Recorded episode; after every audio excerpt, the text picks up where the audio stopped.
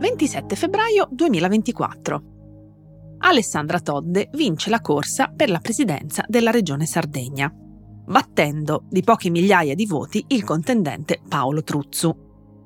Todde, nata a Nuoro il sei febbraio millenovecentosessantanove, è laureata a Pisa in scienze dell'informazione e in informatica. Ha studiato anche all'estero, in molti paesi, ed è imprenditrice e manager. È iscritta al Movimento cinque Stelle dal duemilaventidue e durante il governo Draghi è stata viceministra dello sviluppo economico tra il quindici aprile duemilaventuno e il ventuno ottobre duemilaventidue. Diverse testate ci hanno poi tenuto a farci sapere altre sue caratteristiche. È vegetariana e appassionata di cavalli, è sposata e separata, non ha figli ed è attualmente single. Qui siamo nel campo di quelle che mio padre chiama frivolezze e che chissà come mai vengono molto più spesso raccontate dai giornali quando si parla di una donna che non quando si presenta un uomo.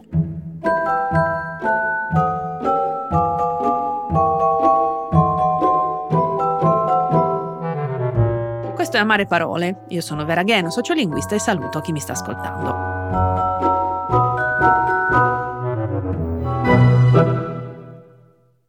Todde è la prima donna a diventare presidente della regione Sardegna. Non bisognerebbe dire governatrice perché quella di governatore di una regione non è una carica ufficiale italiana. Comunque è anche la prima rappresentante del Movimento cinque Stelle alla guida di una regione. E anche se personalmente mi fa un po' sorridere che ci siano ancora incertezze su come definire al femminile la sua carica nel duemilaventiquattro, in questi giorni ne ho sentite di tutti i colori. Eppure è semplice, lei è la presidente Alessandra Todde.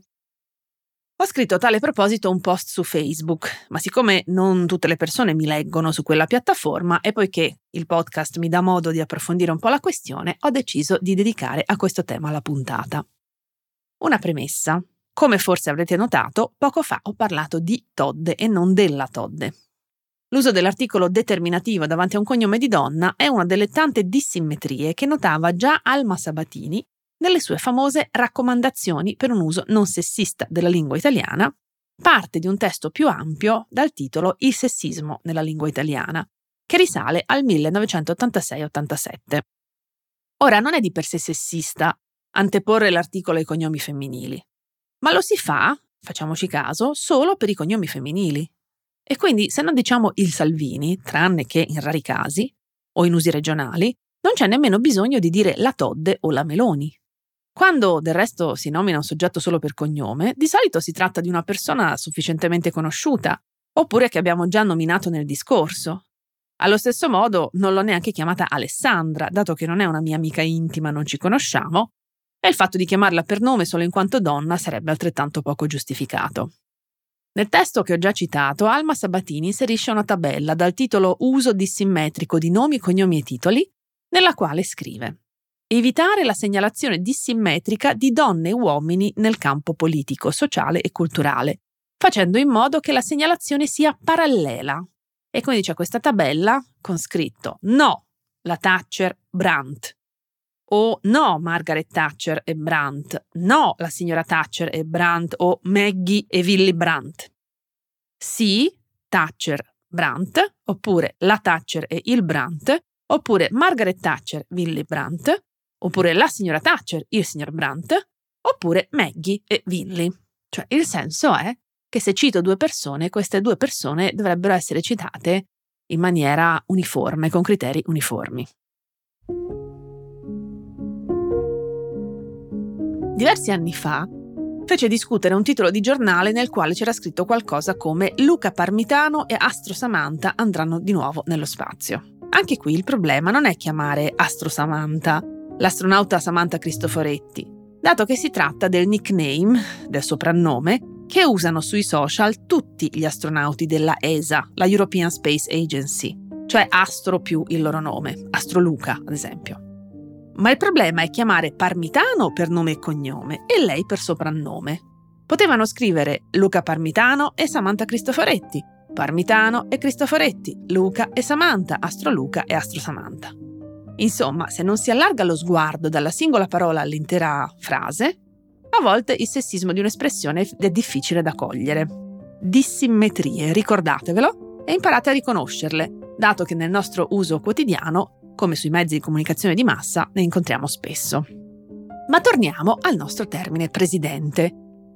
Lo Zingarelli ci dice che presidente o presidente è una voce dotta, dal latino presidentem, participio presente di presidere, proteggere, governare, connesso al verbo presiedere, e che la prima attestazione in italiano risale al milletrecentoquarantadue.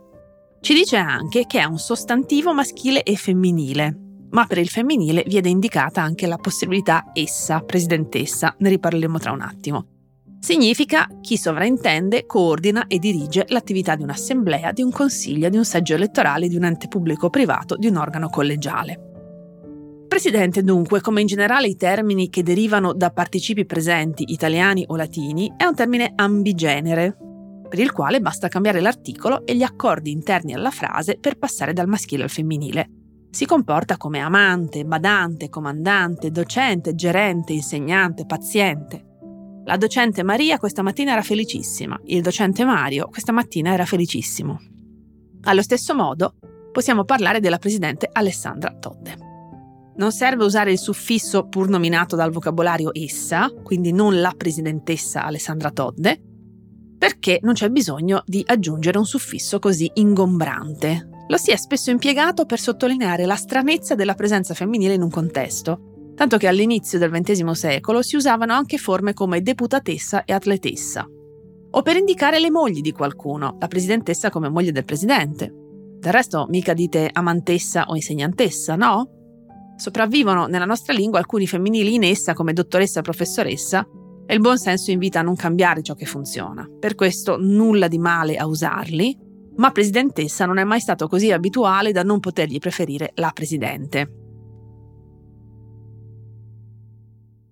La Zingarelli, nella sua nota d'uso sul femminile, scrive: talora il suffisso essa ha intonazione ironica o addirittura spregiativa, perciò è preferibile la presidente alla presidentessa, la filosofa alla filosofessa, eccetera. Nessun problema, continua Zingarelli, per studentesse, professoresse, poetesse, dottoresse e naturalmente neppure per ostesse, duchesse, baronesse, contesse, principesse. Nessun problema perché per l'appunto in molti casi, qui lo dico io, si tratta di forme storiche oppure strutturate nell'uso, anche se personalmente nel parlato quotidiano mi sto abituando a parlare della studente invece che della studentessa, e quindi gli e le studenti. Sulla questione è possibile leggere un pezzo interessante scritto da Angela Frati per la consulenza dell'Accademia della Crusca nel duemilanove. Nel giugno precedente, la Crusca aveva eletto la sua prima e unica presidente, di genere femminile. Dal millecinquecentotrentotto, anno della sua fondazione, a oggi, solo una donna ha infatti ricoperto la carica di presidente dell'Accademia, Nicoletta Maraschio. La sua elezione aveva dato adito a discussioni sul modo corretto di nominare la sua carica. E Frati scrive: come è noto, una delle modalità più diffuse per generare nomi professionali femminili è quella con l'aggiunta del suffisso essa sulla base del nome maschile, del tipo dottoressa da dottore, professoressa da professore. Suffisso ritenuto normale per questo tipo di formazioni dalle grammatiche ottocentesche, ad esempio nella sintassi italiana di Raffaello Fornaciari del milleottocentottantuno, ma che poi ha perso progressivamente vitalità e produttività. Nel Novecento, infatti, i movimenti femminili hanno rivendicato alle donne il diritto di esercitare certi ruoli professionali con piena parità giuridica e economica, avvertendo come una limitazione la derivazione del nome professionale femminile da quello maschile, hanno criticato la mancanza di denominazioni autonome. A conferma di questa sorta di dipendenza, si può notare che fino a pochi decenni fa proprio i femminili in essa indicavano la moglie di piuttosto che una forma di femminile professionale. Nel millenovecentotrentotto Bruno Migliorini annotava presidentessa come moglie del presidente. Tradizionalmente attribuiti a uomini, erano rari i casi di presidenti e dirigenti donna, ma linguisticamente ambigeneri sono i nomi di professione uscenti in ente, che derivano dal participio presente dei verbi e variano il loro genere grazie all'articolo che li precede, il dirigente, la dirigente e così via. In merito dunque all'oscillazione sulla forma femminile di il presidente, l'uso dell'articolo femminile senza aggiunta di suffissi può essere un buon compromesso. Venendo all'attualità, nel maggio duemilaotto, in occasione della sua nomina come prima donna eletta presidente dell'Accademia, Nicoletta Maraschio ha pubblicato sulle colonne del Sole ventiquattro Ore un articolo in cui esprime il suo parere a favore della forma la presidente, e qui seguono le parole di Maraschio. Essere la presidente è una buona soluzione, favorita da forme analoghe di grande diffusione, anche se non del tutto sovrapponibili, come la preside, la cantante e per di più in diretta continuità, per quanto mi riguarda, con il titolo di la vicepresidente che ho avuto a lungo. La lingua italiana consente in questo caso una soluzione semplice e per così dire trasparente e naturale di un problema, quello del riassestamento maschile e femminile dei nomi professionali. Bastano infatti l'articolo, maschile o femminile, e l'eventuale accordo, una presidente impegnata, un presidente impegnato, a definire insieme il genere e la funzione. Simile il caso dei nomi in ista, da ciclista a giornalista, non a caso sempre più diffusi perché hanno il vantaggio di fare sistema con i nomi in ismo e di essere presenti in molte lingue. Piena legittimazione quindi della forma la presidente. Non serve nemmeno dire il presidente donna Alessandra Todde perché è inutile. Basta cambiare l'articolo e quindi è antieconomico aggiungere donna. Mica dite il docente donna o il paziente donna. Magari dite l'elefante femmina o la tigre maschio, ma forse non serve dire l'ostetrica maschio e il presidente donna o femmina, non trovate? Dunque possiamo dire ostetrico, per citare un mestiere percepito come prettamente femminile che da un po' è aperto anche agli uomini, e la presidente. Non serve neanche dire il presidente Alessandra Todde, perché è tanto facile cambiare semplicemente l'articolo che insistere a usare il maschile in forma sovraestesa è a questo punto semplicemente il frutto linguistico di una mentalità di stampo tradizionalista, se non patriarcale, che vede il maschile come più prestigioso del femminile. A meno che non diciate il docente Maria Rossi, il paziente Giuseppa Verdi, non ha senso nemmeno il presidente Alessandra Todde. Ma qui la questione non è linguistica, quanto piuttosto di percezione del femminile. Sono soprattutto le donne di destra che vogliono farsi chiamare al maschile. In questo senso la scelta di Meloni di farsi chiamare il presidente rientra in una lunga tradizione che prima di lei ha visto fare la stessa scelta per esempio Elisabetta Alberti Casellati quando divenne presidente del Senato. Il punto è che al di là di tutto si tratta di una scelta marcata in quanto l'italiano prevede l'uso dei femminili in caso di referenti femminili e non fa l'italiano distinzioni tra la sarta e la regina. L'unica differenza nella maggior parte dei casi è l'abitudine o meno all'uso di un femminile.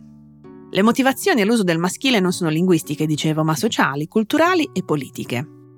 Non ho nulla contro le donne che decidono di chiamarsi avvocato, ingegnere o architetto per quieto vivere o perché non se la sentono di dare spiegazioni all'infinito. Ma mi dispiace per chi ricopre ruoli davvero apicali, storicamente rilevanti, perché sarebbe più utile per l'emancipazione femminile che più donne al vertice scegliessero di usare il femminile, come del resto ha fatto Todde. Continuare a usare il maschile sovraesteso toglie al nostro cervello la possibilità di fare quella ginnastichina linguistica che lo abituerebbe alla normale alternanza dei generi in ogni contesto, compresi quelli nei quali fino a tempi recenti avevamo solo delle quote minime, delle quote rosa, che più correttamente andrebbero chiamate quote di genere. E non cadete nella trappola del benaltrismo. Sicuramente esistono anche ben altri problemi, ma la rilevanza di come definiamo le donne che lavorano l'ha indirettamente confermata proprio Giorgia Meloni. Dopo che la sua compagine politica ha sempre criticato la sinistra per le cosiddette boldrinate, occorre notare che il primo atto ufficiale promulgato dalla Premier, che in Italia non si chiama così, ricordiamolo, è stata proprio la circolare attraverso la quale chiedeva di essere chiamata in una prima versione il signor presidente, poi semplicemente il presidente. La prima versione recitava: a tutti i ministeri, per opportuna informazione, si comunica che l'appellativo da utilizzare per il presidente del Consiglio dei Ministri è il signor presidente del Consiglio dei Ministri, onorevole Giorgia Meloni. Cordiali saluti, il segretario generale Carlo Deodato. La sera stessa alle diciannove una seconda nota specificava, con riferimento alla nota in oggetto, con la quale è stato comunicato quale appellativo da utilizzare per il Presidente del Consiglio, la dicitura il signor Presidente del Consiglio dei Ministri, si precisa che tale formula è stata adottata dagli uffici della Presidenza in quanto indicata come la più corretta dall'Ufficio del Cerimoniale di Stato e per le onorificenze. Tuttavia, il Presidente del Consiglio, onorevole Giorgia Meloni, chiede che l'appellativo da utilizzare nelle comunicazioni istituzionali sia il Presidente del Consiglio dei Ministri. Si chiede quindi di non tener conto della nota in oggetto in quanto sostituita dalla presente. Quindi, pur negando la rilevanza della questione linguistica, faccio notare ancora una volta che il primo atto ufficiale di Giorgia Meloni è stato quello di chiedere ufficialmente di essere chiamata il presidente. Infine, non diciamo la presidenta Alessandra Todde, perché in italiano presidenta non esiste, se non nella mente di alcune persone. Ma forse conviene ripassare da dove salti fuori questo presidenta, che torna su come la peperonata di tanto in tanto. Traggo ispirazione dal mio libro Femminili singolari, Il femminismo nelle parole, uscito per F Q originariamente nel duemiladiciannove e poi in edizione ampliata nel duemilaventuno. Laura Boldrini, si sa, è stata particolarmente attiva sulla questione dei femminili professionali.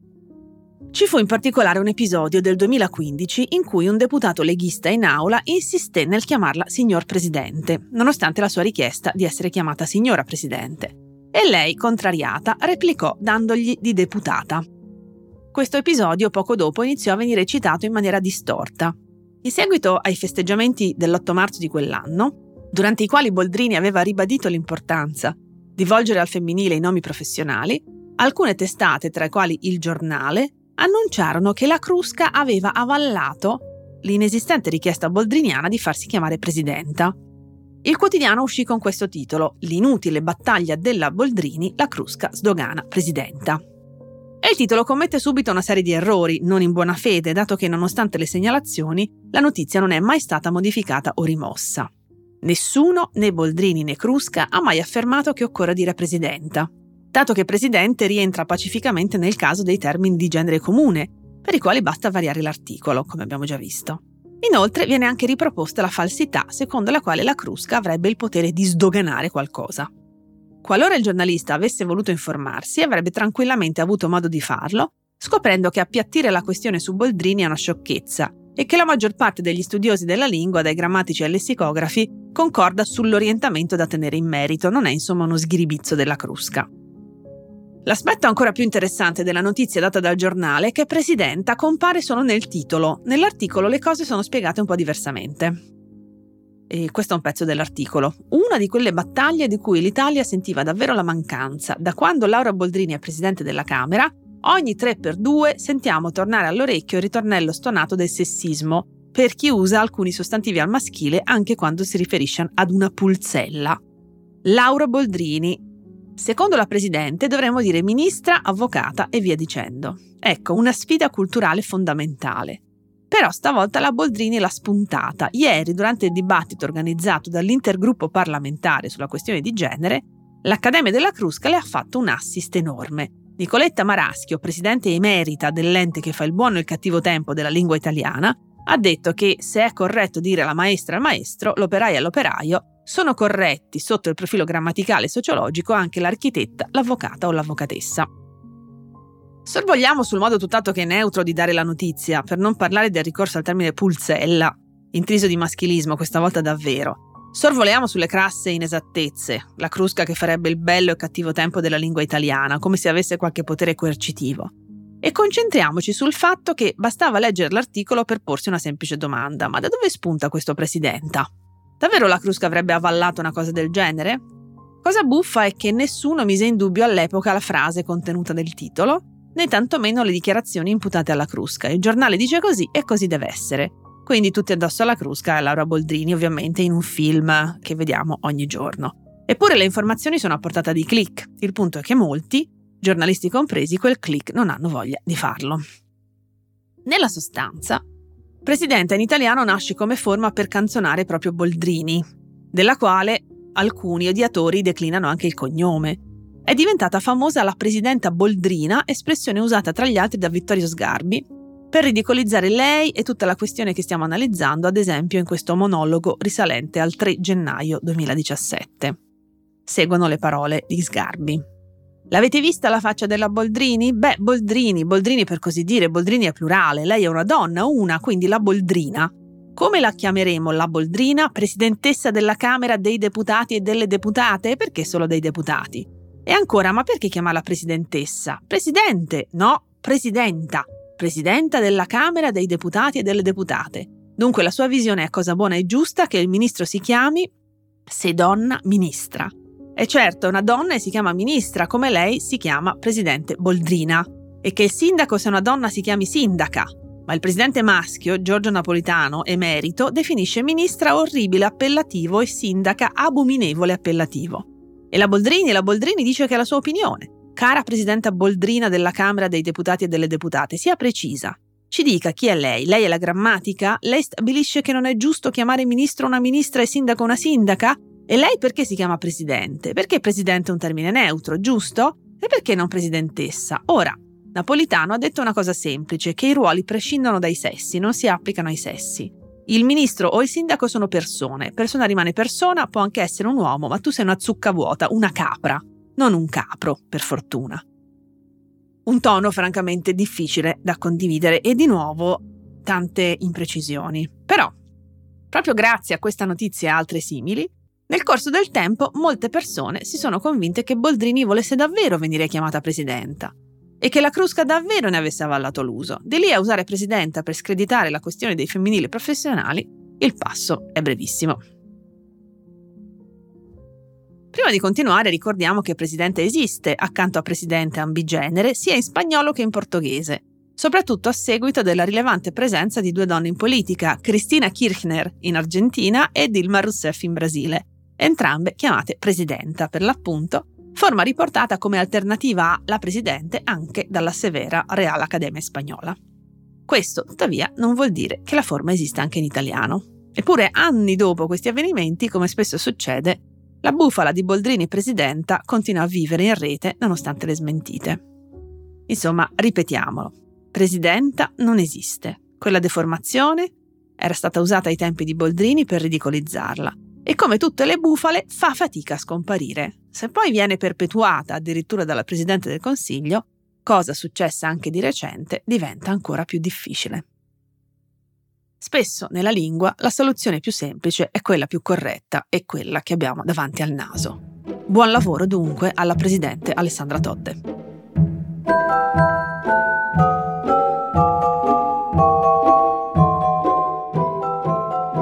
Vi ricordo che potete scrivermi all'indirizzo amareparole chiocciola il post punto it. Sperando che queste parole possano essersi trasformate da amare a un po' più amabili, vi saluto e vi aspetto alla prossima puntata.